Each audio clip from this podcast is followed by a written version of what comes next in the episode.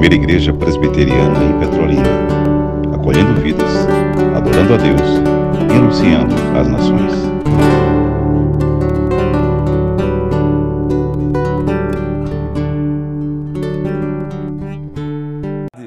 Supervisionada pela palavra de Deus. Então, as marcas de uma verdadeira igreja. Essas marcas fazem parte da fé apelidada de reformada. Então, uma igreja que se apresenta como herdeira da fé reformada, ela tem na sua identidade, e ela tem na sua teologia, e ela tem na sua prática essas marcas como balizas. Balizas para avaliar a ela mesma, para fazer uma autoanálise eclesial, mas uma baliza também para avaliar outras igrejas no sentido de com quais igrejas podemos ter comunhão ou não. No sentido de também não cairmos no sectarismo doutrinário, que é nocivo à igreja, faz mal à igreja. E quando o assunto é sectarismo doutrinário, gente de Deus, se tem uma turma que está gerando fazendo mal à igreja são, é, é, são alguns adeptos da fé reformada. Falamos alguns adeptos da fé reformada. Nós não falamos todos, alguns adeptos. Toda generalização é injusta. Mas alguns adeptos da fé reformada, eles, eles estão fazendo com que as pessoas sintam raiva da fé reformada. Não é raiva da fé reformada, mas é do comportamento deles. Porque são verdadeiros sectários sectaristas doutrinários. Eles fazem uma lista de doutrinas e eles não se importam com aquela triagem teológica que nós chamamos de doutrina de primeira ordem, doutrina de segunda ordem, doutrina de terceira ordem e doutrinas adiáforas, que são mais os costumes. Eles não se importam. Eles fazem uma lista sem essa triagem teológica se você não subscrever essa lista, você não é reformado. Só falta dizer que você não é crente. Pastor, existe isso hoje em dia? Como existe?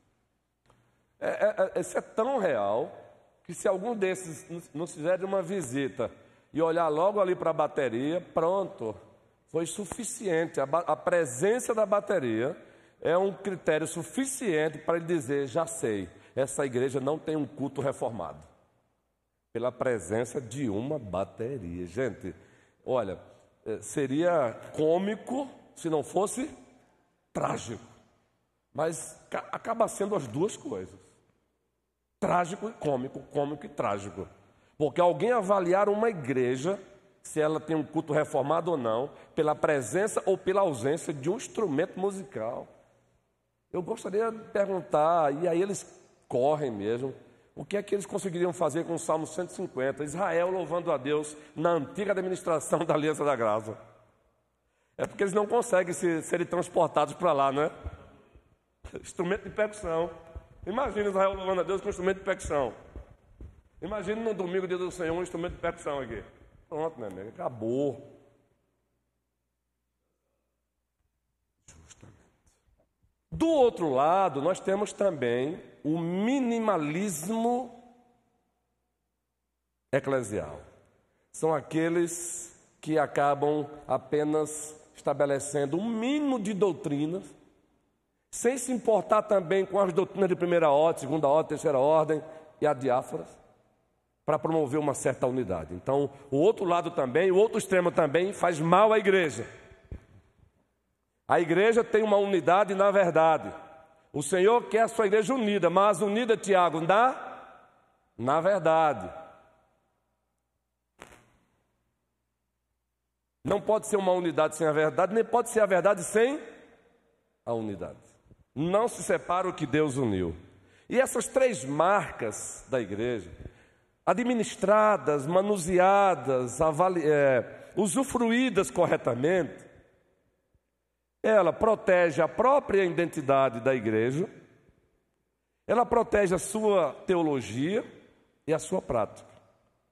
como ela também protege a sua relação intereclesial ou intereclesiástica com outras igrejas.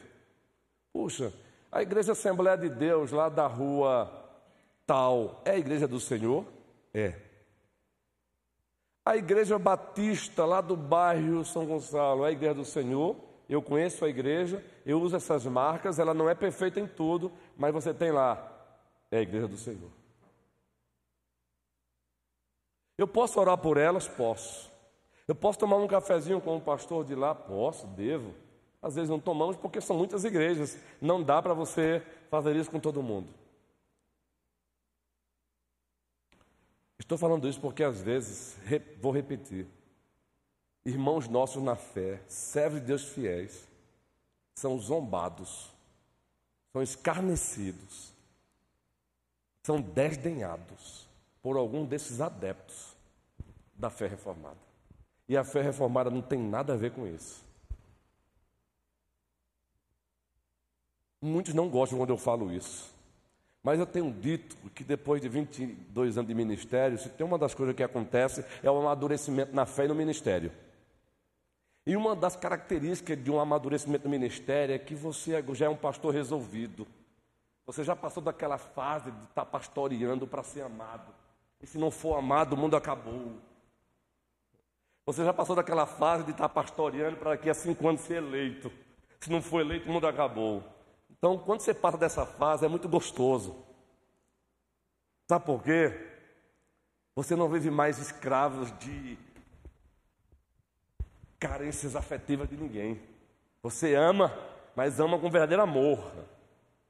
E não por carências afetivas. Ai, não tome, ai, eu tenho que tomar cuidado com a pregação, porque fulano de tal pode deixar de me amar amanhã. Problema dele ou dela. Porque eu já sou amado por Deus. Isso não significa ser bruto, áspero com as pessoas. Por favor, não confunda as coisas. Então, eu sou um pastor resolvido quanto a isso. Então, esses pastores, quando me ouvem fazendo isso, falando sobre isso, se eles não gostam, é problema deles também. Mas nós estamos a serviço do Senhor. Nós temos que cuidar da igreja do Senhor. E aqui é nós temos escutado relatórios de igrejas maravilhosas que foram, eu vou usar aqui essa expressão, foram arrebentadas por esse sectarismo doutrinário. Claro que outras também por esse minimalismo, minimalismo teológico, por essa anarquia eclesiástica também, que são aqueles que não se importam com a doutrina. Alguns, de um lado, aqueles que se importam acriticamente, do outro lado, tem aqueles que não se importam também acriticamente. Então, a conversazinha é: o importante é que somos de Cristo. É outro lado também da moeda. Cuidado com essas conversas feias também. Porque Cristo tem identidade. Cristo tem projeto, tem plano. Ele perguntou aos seus discípulos lá em Cesareia o quê? E vós, quem dizeis que eu sou? Ele tem identidade, ele se importa com a identidade dele sim. E vós, quem dizeis que eu sou? Resposta: um, um representante do colégio apostólico respondeu: o Filho do Deus vivo. Então, ele se importa sim com a verdade. Ele é a verdade. Ele disse: Eu sou o caminho, a verdade e a vida. Ninguém vem ao Pai senão por mim. Então, nenhum extremo e nem o outro. Quais são então, quais são essas marcas? Existem as marcas da igreja antiga, que elas perduram até hoje. Elas têm base, base escriturísticas. E existem as marcas que foram elaboradas a partir da reforma. As marcas da igreja antiga, quem já não ouviu falar que a igreja ela é una? Lembram? Unidade. Ela é o que mais? Uma palavrazinha que a gente não gosta de usar, de pronunciar, porque ela está associada a uma certa denominação, há duas hoje em dia, né? No Brasil. Universal. Mas está lá, a palavra católica. Não foi a igreja romana que inventou. A palavra católica significa, numa tradução nossa, universal. A igreja do Senhor, ela não é propriedade de uma cidade, de uma nação. Ela é universal. É a igreja de todos os tempos, de todos os lugares. Mas tem uma terceira marca: santa e apostólica. Quando o assunto que ela é, quando dizem que ela é apostólica, vejam, não é uma sucessão de pessoa e lugar, mas é uma sucessão de doutrina. Nós somos uma igreja apostólica, porque nós somos sucessores da doutrina apostólica.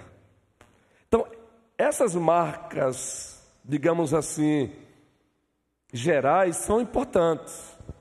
Quando você vê uma igreja jogando fora essas, esses atributos da igreja, tomem cuidado. A igreja é una. É por isso que, quando o assunto é a unidade da igreja, nós falamos que o cisma é um pecado contra a unidade da igreja. Provérbio 6 diz que os, no hebraísmo, no hebraísmo, diz que tem seis coisas que o Senhor odeia. Seis coisas que ele abomina, a sétima que ele odeia. Hebraísmo, é para dizer o seguinte, ele odeia mesmo. E uma delas é o quê? Aquele, aqueles que colocam, aquele comportamento de colocar intriga entre, contenda entre irmãos. Ele odeia, gente, preste bem atenção, ele odeia.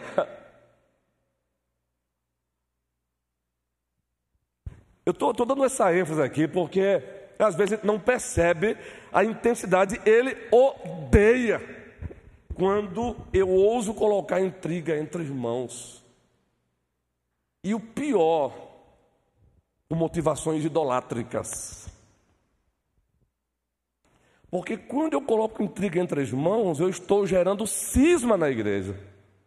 E quando eu gero cisma na igreja, estou pecando contra a unidade da igreja. Agora, observe a gravidade. Observe, querida Laís. Eu não vou entregar, não, Laís. Mas eu vou entregar, Vandilson. Se eu entregar, todo mundo vai querer depois. Mas eu vou entregar. Rapaz, Laís, minha, Laís e Vandilson me ofereceram um bolo de. de paçoca, que eu vou dizer uma coisa, viu? Agora, se quiserem experimentar, vão passear em Campina Grande, separa lá duas diárias de hotel e vão visitar Vandeus. Que bolo de paçoca, viu? Pastor, estou falando de uma. Gente, aqui é o dinamismo que eu falei. Laís,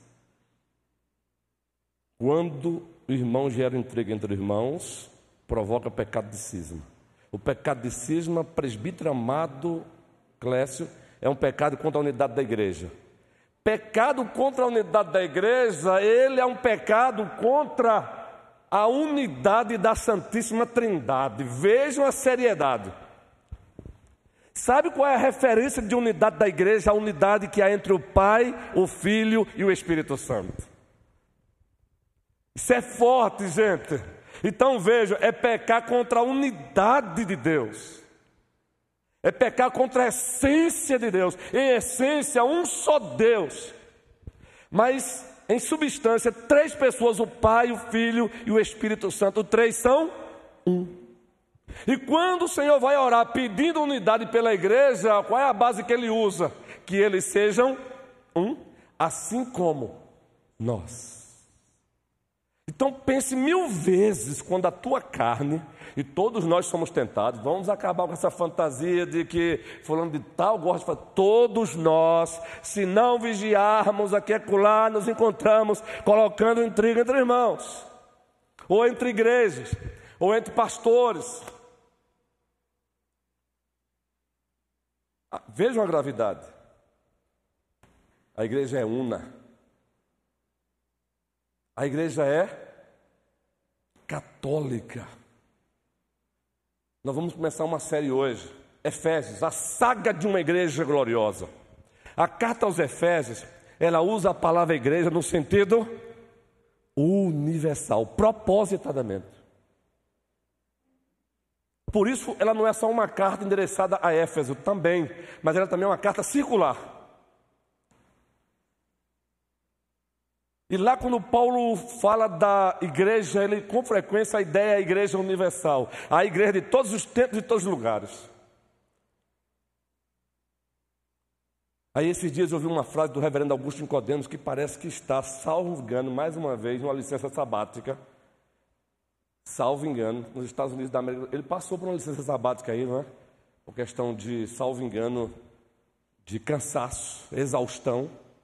Isso, não sei se eu estou correto, mas parece-me que eu ouvi por alto que, de novo, ele precisou de uma temporada nos Estados Unidos, América do Norte, e ore por ele, porque a gente sabe como é que é a caminhada. Ore por aquele santo de Deus, porque ele é bênção para nós, hein, gente?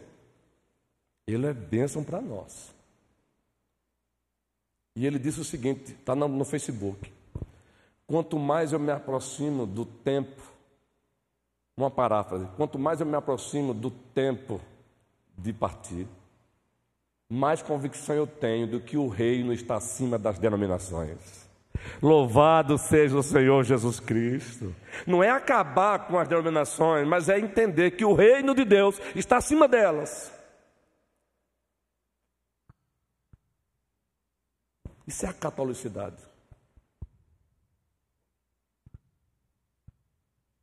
Com muita frequência, visitávamos a livraria Luz e Vida em Recife, na rua Joaquim Nabuco, na praça Joaquim Nabuco, onde tem até um monumento lá do cidadão. Jairene já sabe como é que era, né, Jairene? Cada visita lá, à volta, ela olhava assim para as minhas mãos, duas sacolas de livros. Aí é a expressão, de novo. Mas você não já tem? que legal. Mas nunca proibiu, graças a Deus, é uma benção essa minha baixinha. Mas lá encontrávamos alguns pastores assembleianos, presbiterianos, congregacionais. E eu cansei de ver alguns pastores ditos reformados, quando apresentavam para eles pastores de outras ramificações, aquele nariz. Pois não. Olha, gente, eu me afastava um pouquinho assim. O, o estômago começava a embrulhar, sabe? Depois eu ficava um tempão com um irmãozinho que ele desprezou. Eu não queria nem, eu não, eu não, eu não queria nem sentir de tão nojo do comportamento. Isso foi tão real que uma vez um pastor batista aproximou de mim, bem simplesinho, de um bairro também da periferia de Recife, e ele perguntou: Tu és pastor de qual igreja? Olha, eu estou pastor na igreja presbiteriana tal, tal, tal. Aí ele já olhou assim, não é? Porque não, os presbiterianos são conhecidos como os pastores intelectuais e tal, e tal, e tal, tal, tal. Aí daqui a pouco ele disse: E você? Não, eu sou, eu sou um pastor de uma igreja. Gente, ele se encolheu perto de mim. Sabe o que é se encolher? Ele se encolheu perto de mim, porque já foi colocado sobre ele essa, essa pressão. Já foi colocado sobre ele, ele se encolheu, Raquel. Ele foi se encolhendo. Olha como ele disse assim: Não, eu sou pastor de uma igrejinha lá no bairro tal de Recife. Na hora eu percebi, ah, ele se encolhendo perto de mim, eu não poderia jamais deixar aquele homem passar por ele. Eu falei: Não, não, meu irmão, meu colega de ministério. Aí ele disse: Não, você não é pastor de uma igrejinha em Recife, você é pastor da igreja de Jesus Cristo. Aí ele olhou assim, como que tivesse tirado um peso das costas dele. Não importa se ela tem 10, 20, 30, 40, 50 mil ou 500 membros, você é pastor da igreja de Jesus Cristo. O valor da igreja não está na quantidade de seus membros, o valor da igreja está naquele a quem ela pertence: Jesus Cristo. E eu me empolgo com isso, gente. Eu me empolgo com isso. Porque às vezes eu encontro nessa caminhada aí pastores tratando o outro com acepções baseadas no tamanho da igreja em que o outro pastoreia. É uma miséria. Fazendo acepções de pessoas baseadas no tamanho da igreja que o outro pastoreia. Mas isso não é novidade para nós. Do lado de cá vai ser sempre assim. O que não podemos é aceitar, é nos acomodarmos. Que Deus nos ajude, porque a igreja ela é católica. Presbítero Manuel, levantar-se aí. Microfone aí para o presbítero Manuel. Já está aqui, pastor. Já está aí, guerreiro? Manda brasa. É, nesse contexto, como você falou no, no tema, né, das marcas da Igreja de Cristo, as marcas da Igreja de Cristo, na verdade, não é a marca da igreja presbiteriana, da igreja tal, da igreja tal. É a marca que eu sou a igreja. Qual é a marca que eu estou deixando? Qual a marca que nós estamos deixando na sociedade com o nosso próximo, que nós somos a igreja. Não, porque senão fica muito distante, né? Quando a gente pensa por outro lado que a marca que a igreja tal deixa, a gente está deixando uma coisa distante. Mas na verdade, trazendo para nós, nós somos a igreja. E aí naquele texto que o próprio Jesus disse: Quem dizeis que eu sou? Quem dizeis que eu sou? Né? Quais são as suas marcas? O que é que você. Quem dizem quem você é? Não é? Você é de Cristo pelas suas atitudes, as marcas que você está deixando? Aí a gente deve, cada um individualmente, deve estar pensando sobre isso. Não que somos, mas procurarmos sermos perfeitos a cada dia buscar cada dia melhorar para Cristo. Porque a gente falha, como você falou, somos de carne, somos humanos, procurando ser divino. Mas a gente, como humano, a gente falha, mas não se conformar com isso. E procurar cada dia deixar as marcas de Cristo. Isso. Como esse pastor, esse pastor dessa igreja que se encolheu, como você falou aí, né, no aspecto, ele se fechou, né, se é, e o senhor disse: Não, o senhor é, você é pastor da igreja de Cristo. Isso. Né? Lembrando para ele que o importante não é, como você falou, o número, a situação, mas de quem ele é, de quem nós somos. A quem a igreja pertence. Exatamente. Então ela pode ter 500 membros, Deus seja louvado, mas ela pode ter também 20 membros, Deus seja louvado.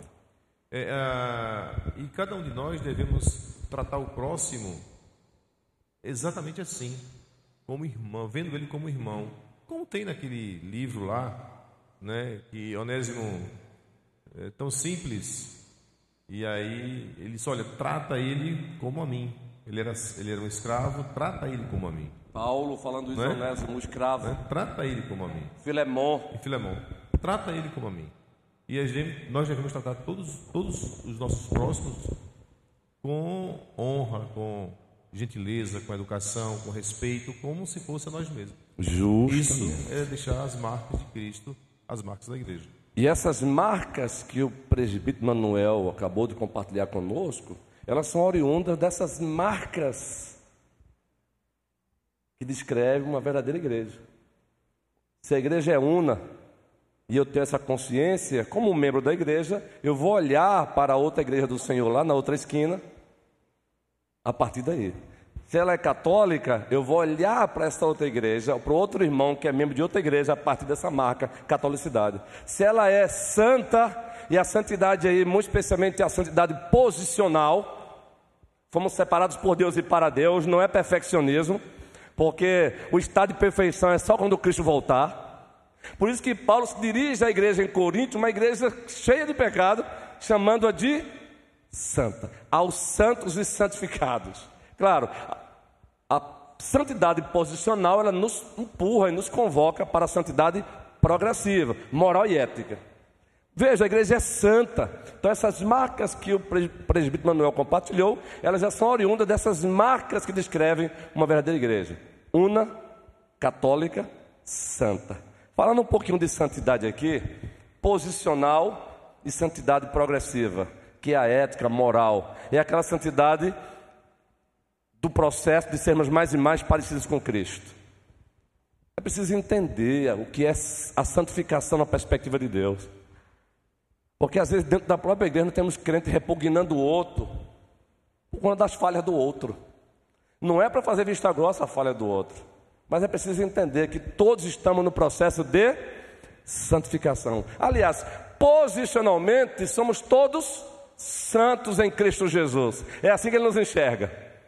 E moralmente, existencialmente, estamos todos no processo de santificação. Estamos todos sendo transformados na imagem de Cristo. Aí observe o que acontece às vezes. Vejam que as marcas da verdadeira igreja, elas se aplicam, ela é bom para a igreja, ela é, elas são boas e necessárias e pertinentes para a igreja local e para a relação com as outras igrejas. O que, que acontece muitas vezes dentro da igreja local? Não são poucas as vezes que membros da mesma igreja se afastam do outro por conta das falhas uns dos outros. Eu pergunto: tem um aval do dono da igreja? É, é essa a resposta que ele quer que você tenha para com o outro por conta das falhas do outro? Em virtude das falhas do outro, a resposta que ele quer que você dê é se afastar dele? A não ser que você ouse dizer que você não é membro do corpo. Não. O processo, a resposta não é se afastar, é se aproximar mais ainda para ajudar. Por isso a Bíblia manda ser longânimo. Fruto do Espírito, Gálatas 5, 22. Um deles. Um dos elementos do fruto do Espírito, longanimidade. Isso significa que vai ter falhas no, no, em ovelhas aqui, que eu vou esperar seis meses, um ano, para tratar daquela falha, porque se eu tratar agora, eu não vou fazer bem a ela e nem ao corpo. Dependendo do nível da falha. Mas qual é a nossa tendência? A mínima falha vista no outro, e se for contra nós, aí acabou. O engraçado é isso, não é? Essa mesma falha, se for contra o outro, não, olha, releve. Mas com essa mesma falha contra mim, não, é a gente avulta, não é? Aí a falha, ela, ela, ela toma, uma, ela toma uma proporção. Calma, gente. Nós estamos no processo de santificação.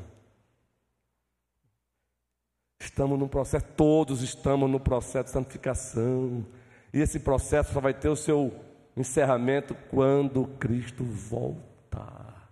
1 João capítulo 3, a partir do primeiro versículo 1 e 2 e 3 diz que nós já somos filhos de Deus, mas ainda não se, não se manifestou o que haveremos de ser. Nós já somos, é o já, mas ainda não somos na perfeição. O agora não. Nós já somos filhos. Nós já somos santos em Cristo. Nós estamos sendo santificados, mas ainda não na plenitude. A plenitude da santificação só quando Cristo voltar. E diz lá João: quando ele se manifestar, aí haveremos de vê-lo como ele é, e haveremos de ser como ele é. Isso é santidade plena. Mas até lá, meus irmãos, essa marca da igreja, santidade posicional e progressiva, ela deve nos preservar juntos e não nos afastar. Eu não vou mais. Eu vou dar ali primeiro para o prefeito Eduardo, que já tinha levantado, depois para o prefeito Clécio. Mas não que a gente vê por aí muitas vezes. Eu estava ouvindo hoje o reverendo Hernando Dias Lopes falando de perdão. Eu não sei quem ligou a televisão hoje cedinho e ouviu a mensagem sobre perdão. E ele gosta muito de dar exemplos, né? Aliás, quem lê muito tem exemplos para dar, graças a Deus. E falando sobre perdão, ele deu um exemplo que em determinada ocasião estava pregando em uma igreja. E duas irmãs da mesma igreja, uma sentada no banco da frente, outra no banco de trás, depois de ouvir o sermão, não sei se foi ele pregando esse sermão, outro colega dele. Uma saiu de lá, outra saiu de cá e se abraçaram e choraram, e choraram e todo mundo sem entender. E aí revelaram que um ano como líderes da mesma igreja não se olhavam, não se falavam, não se cumprimentavam. Em nome do pecado. Porque não tem justificativa. Em nome do pecado. E ele falou que aquilo foi como que cura para toda a igreja. À noite teve dez conversões. A igreja vinha emperrada, travada. Às vezes pensa que não, irmão, pecado de Acã atrapalha a igreja.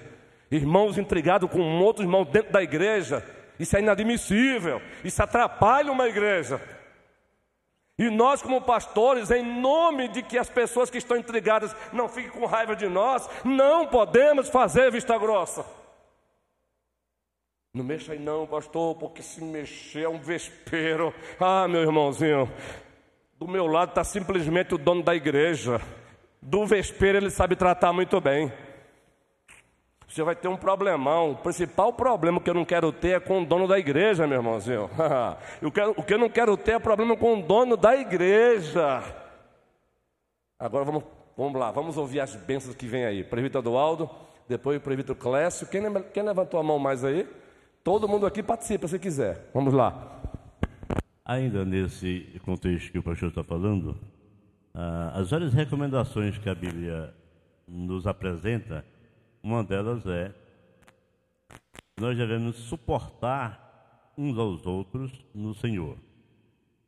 É uma das recomendações. Paulo também diz em uma de suas cartas que nós devemos ser suporte para o irmão é como que se ele estiver manco de uma perna ou com. Vamos supor.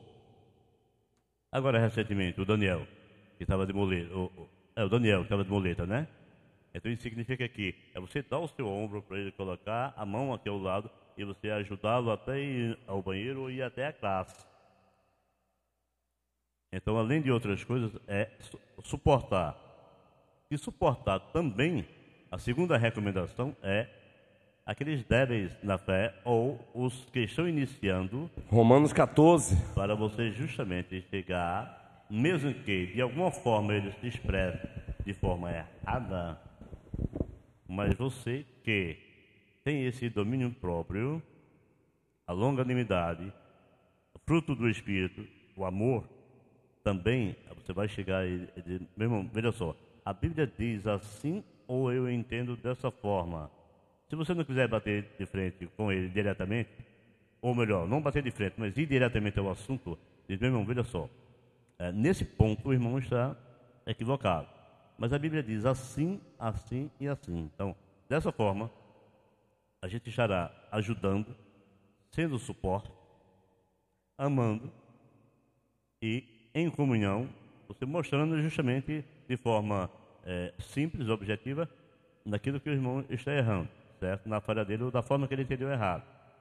E, para finalizar, no início que o senhor falou aí a respeito da, da igreja e a, quando vai, infelizmente, de qualquer outra denominação e você vai direto para julgar, a gente tem que ter muito cuidado porque você fala mal do irmão ou da igreja, sendo ela verdadeiramente cristã, não esqueça que indiretamente você está batendo de frente ao dono da igreja, Senhor, com o Senhor da igreja, o dono dela.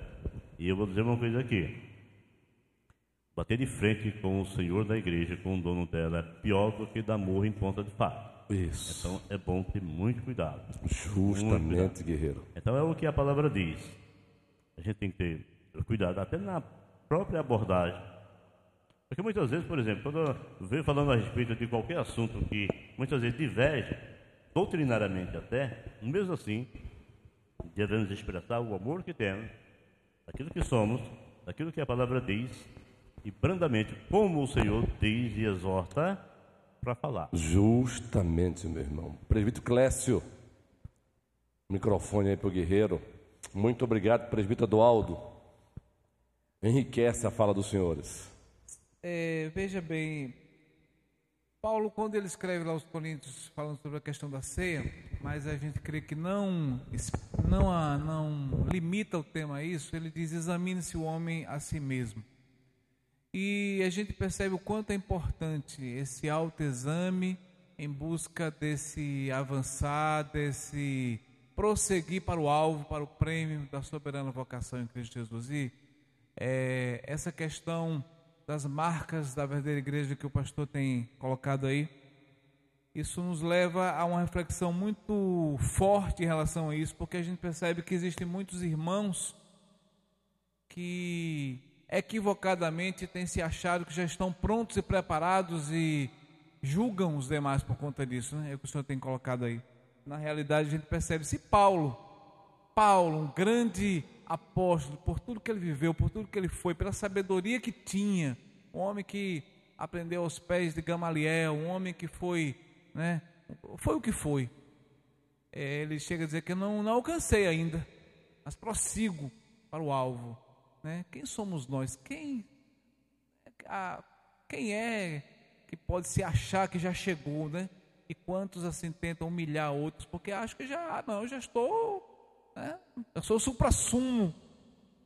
Então é, é, é algo que a gente precisa pensar, que a gente tem muito a caminhar, tem muito a caminhar mesmo, e precisamos estar com essa E juntos, é e juntos, e caminhar juntos, porque o processo da santificação, ele não se dá você numa ilha. É na convivência com o outro. Porque a minha falha, ela só é revelada convivendo com o outro. O outro só percebe a falha dele quando ele vê, quando ele convive comigo. É assim. Por isso que não existe cristianismo solo. O cristianismo solo é diabólico. Ainda pegando um gancho com a fala dos dois senhores aqui, até do presbítero Manuel, quem é que se lembra? A aplicação lá é geral, mas aplique no particular. Paulo escreve a carta aos Filipenses. Logo no primeiro capítulo, Guerreira Ilka, ele diz assim: As minhas cadeias em Cristo, parafraseando, motivaram os irmãos a anunciarem o Evangelho. Olha só que maravilha, hein? Aí ele faz uma nota. É claro que alguns estão pregando por amor, outros estão pregando por inveja. Aí ele conclui dizendo o quê? Pouco me importa. O que importa é que Cristo está sendo pregado. Aí você pega, aí alguns pegam esse texto e dizem, está vendo? Deus não se importa com doutrina, não. Paulo não está falando ali de doutrinas, está falando ali de motivações. Então, muitas vezes você não quer trabalhar com o outro, quer se afastar do outro, porque você começa a achar que o outro está fazendo por motivações é, pecaminosas, por inveja. É problema dele. Se ele está fazendo por motivação pecaminosa, é problema dele. Agora, o dom e o talento que Deus deu a ele, eu devo usufruir.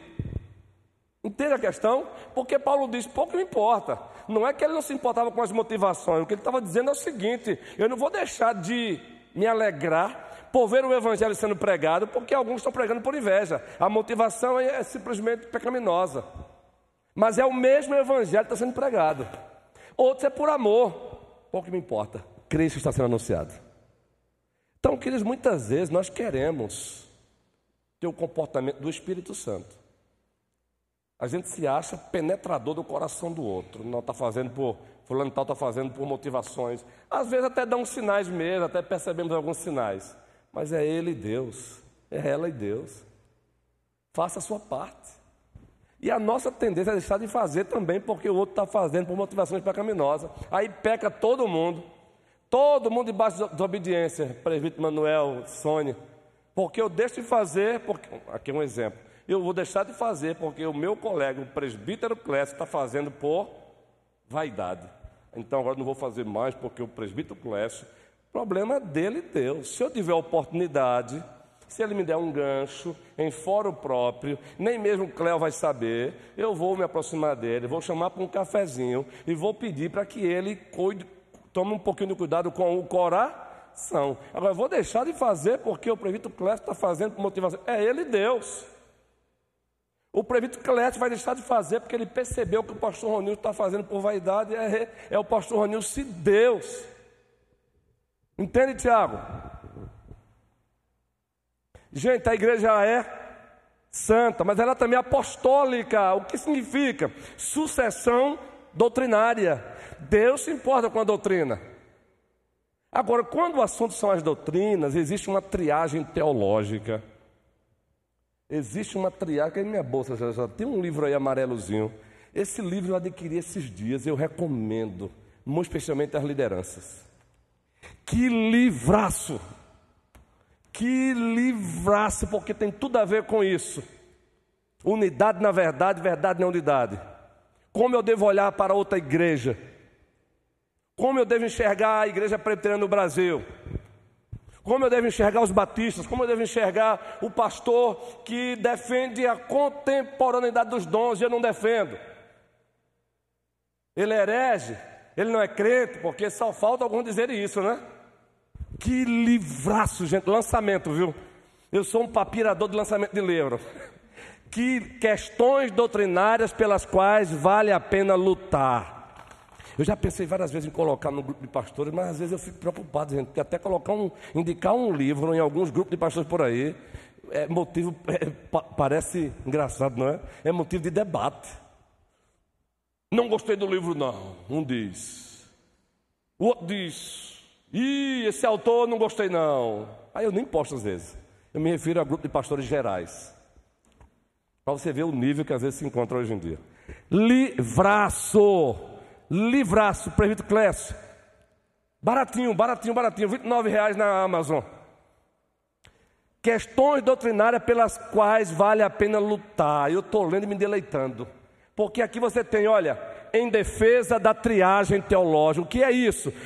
Você vai ao médico hoje numa UPA, você passa por uma triagem. Por que a triagem? Ela é necessária. Antigamente, por ignorância, a gente chegava numa UPA e ficava com raiva da enfermeira, porque ela deixava primeiro algumas pessoas passarem, né?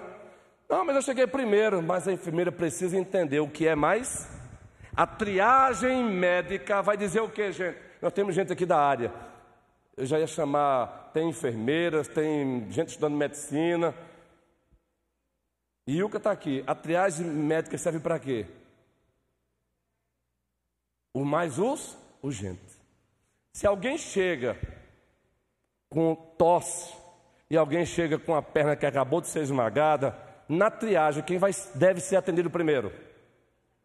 A perna quebrada, gente. Na teologia também tem triagem teológica para avaliar doutrinas de primeira ordem, pelas quais devemos lutar e não abrimos mão, abrimos mão delas.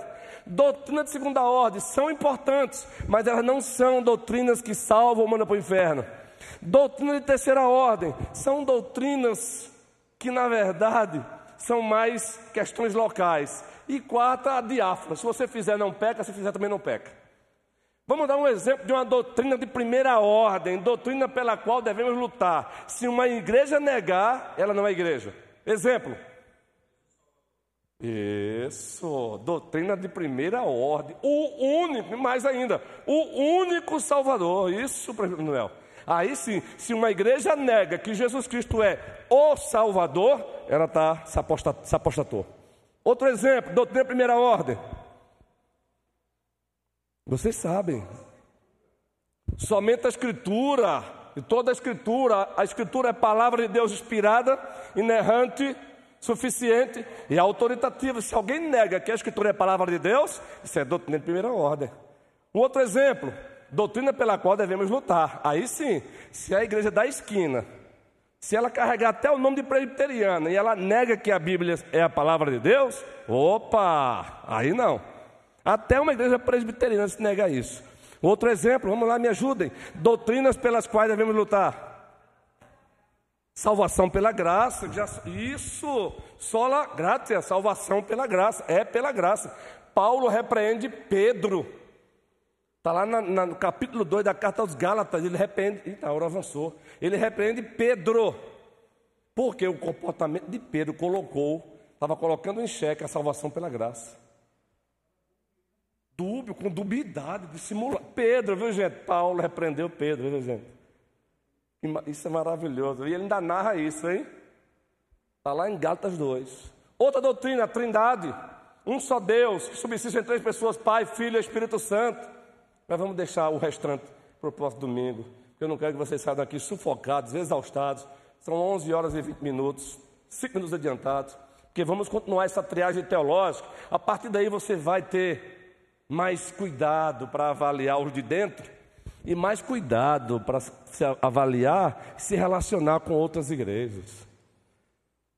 Agora, se você puder, ler esse livro, muito especialmente as lideranças. Doutrina, questões doutrinárias pelas quais vale a pena lutar. E o camarada é simplesmente fera na área, viu gente? Deus seja louvado. Porque eu já ensinava isso no seminário há muitos anos, de repente chega um livro no Brasil traduzido. Que o Senhor nos ajude. O assunto não termina aqui não. Vamos continuar na, no próximo domingo.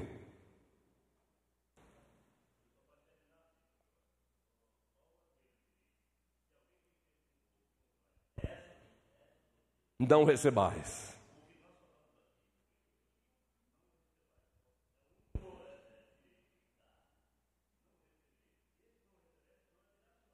Justo.